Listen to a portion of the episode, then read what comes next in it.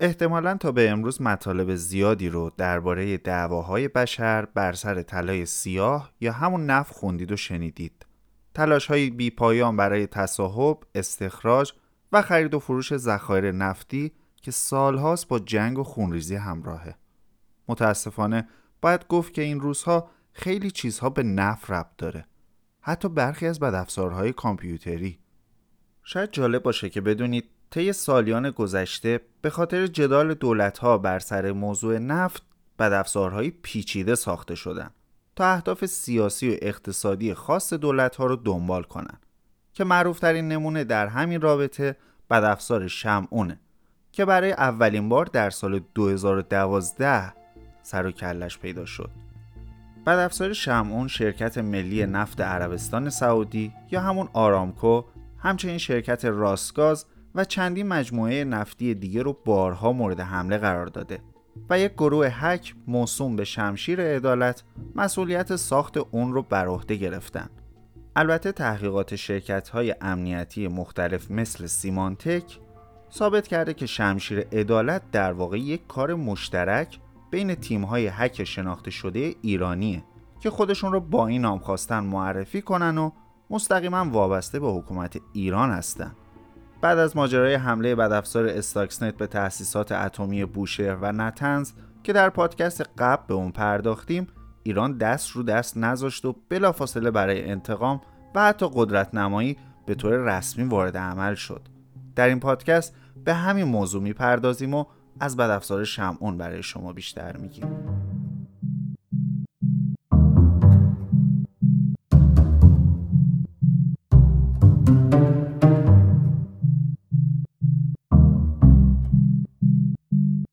از آزمایشگاه سرتفا روایت های کوتاه از دنیای امنیت دیجیتال رو به زبان ساده میشنوید.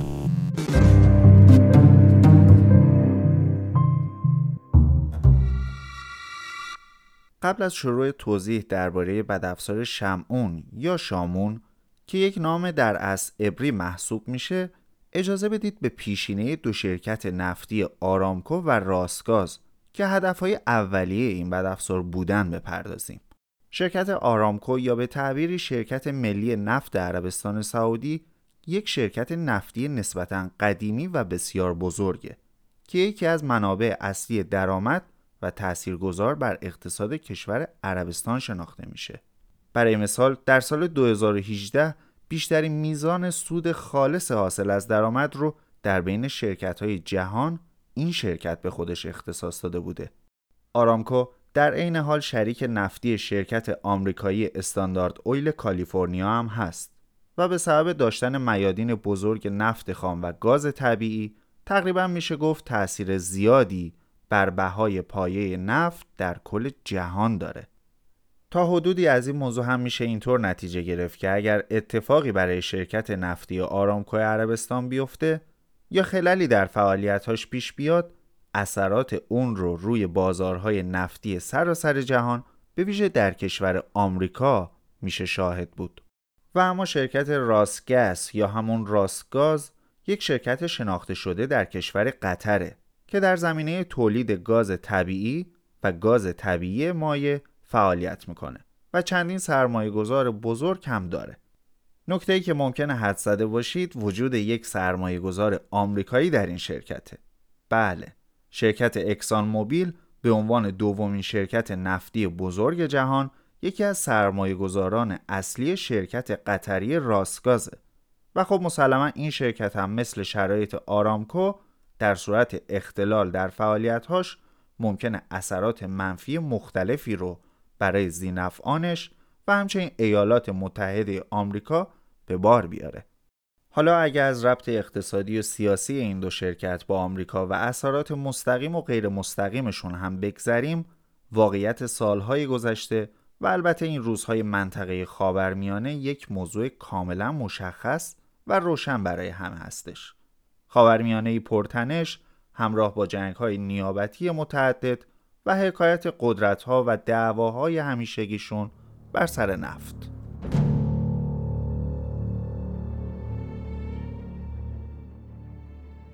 به صورت رسمی و علنی این وسط تهران و ریاض چندین ساله که با یکدیگه به اختلافات جدی برخوردن و همین مسئله به خودی خود یک انگیزه مهم برای این دو رقیب به منظور از دور خارج کردن دیگری محسوب میشه.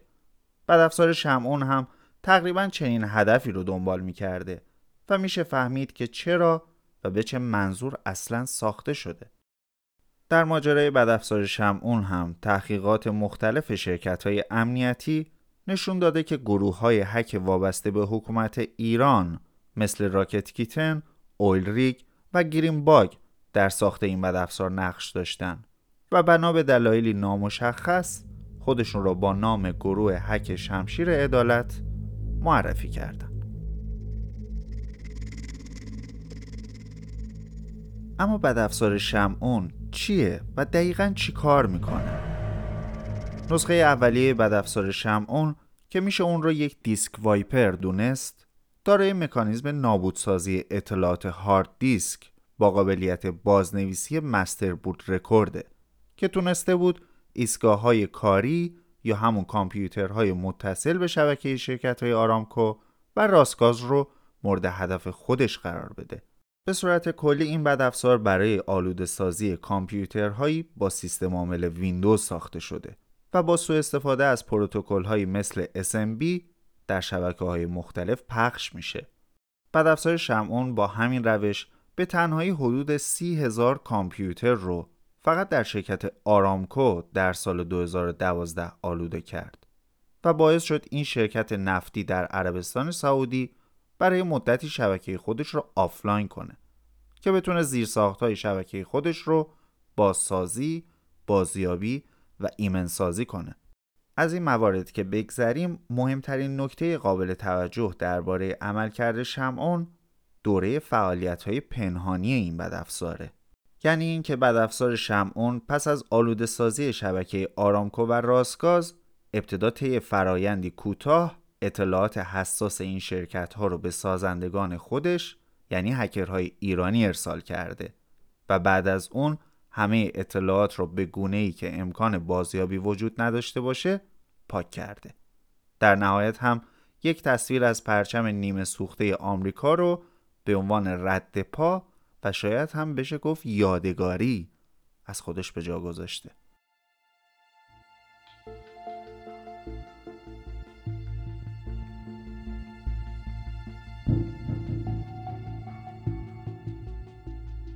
البته تمام ماجراهای بدافزار شمعون به همینجا ختم نمیشه این بدافزار بعد از حدود چهار سال در سال 2016 یک بار دیگه به صحنه برگشته و باز شبکه های شرکت ها و سازمان های مختلف در عربستان سعودی و برخی از کشورهای حوزه خلیج فارس رو مورد هدف خودش قرار داده.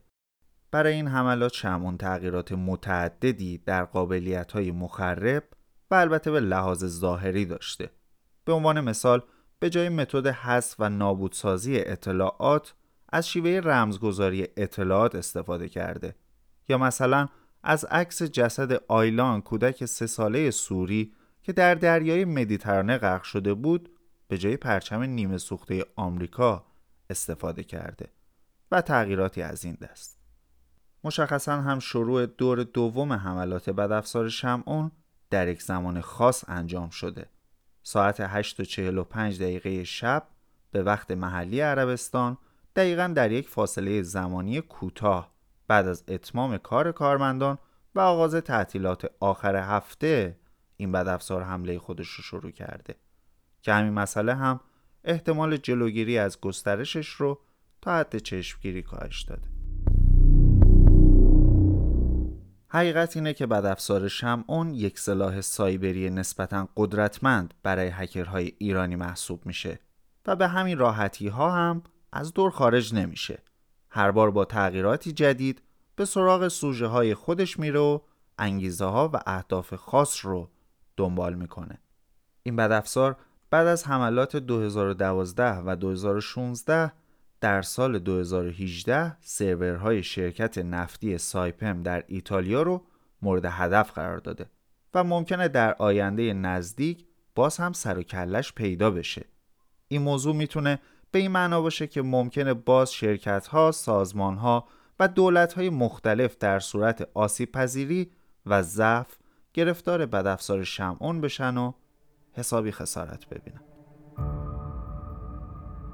در حاشیه جنگ های سایبری بین کشورهای مختلف سلاح های سایبری مثل بدافزارها رو داریم که گروه های حک وابسته به دولت ها به طور مداوم از اونها برای حملاتشون استفاده می‌کنن و در مواردی اینقدر پیچیده و قدرتمند هستند که به راحتی شناسایی نشن. کارهای عجیب و غریب انجام بدن و شبکه های مختلف کامپیوتری رو فلج کنن.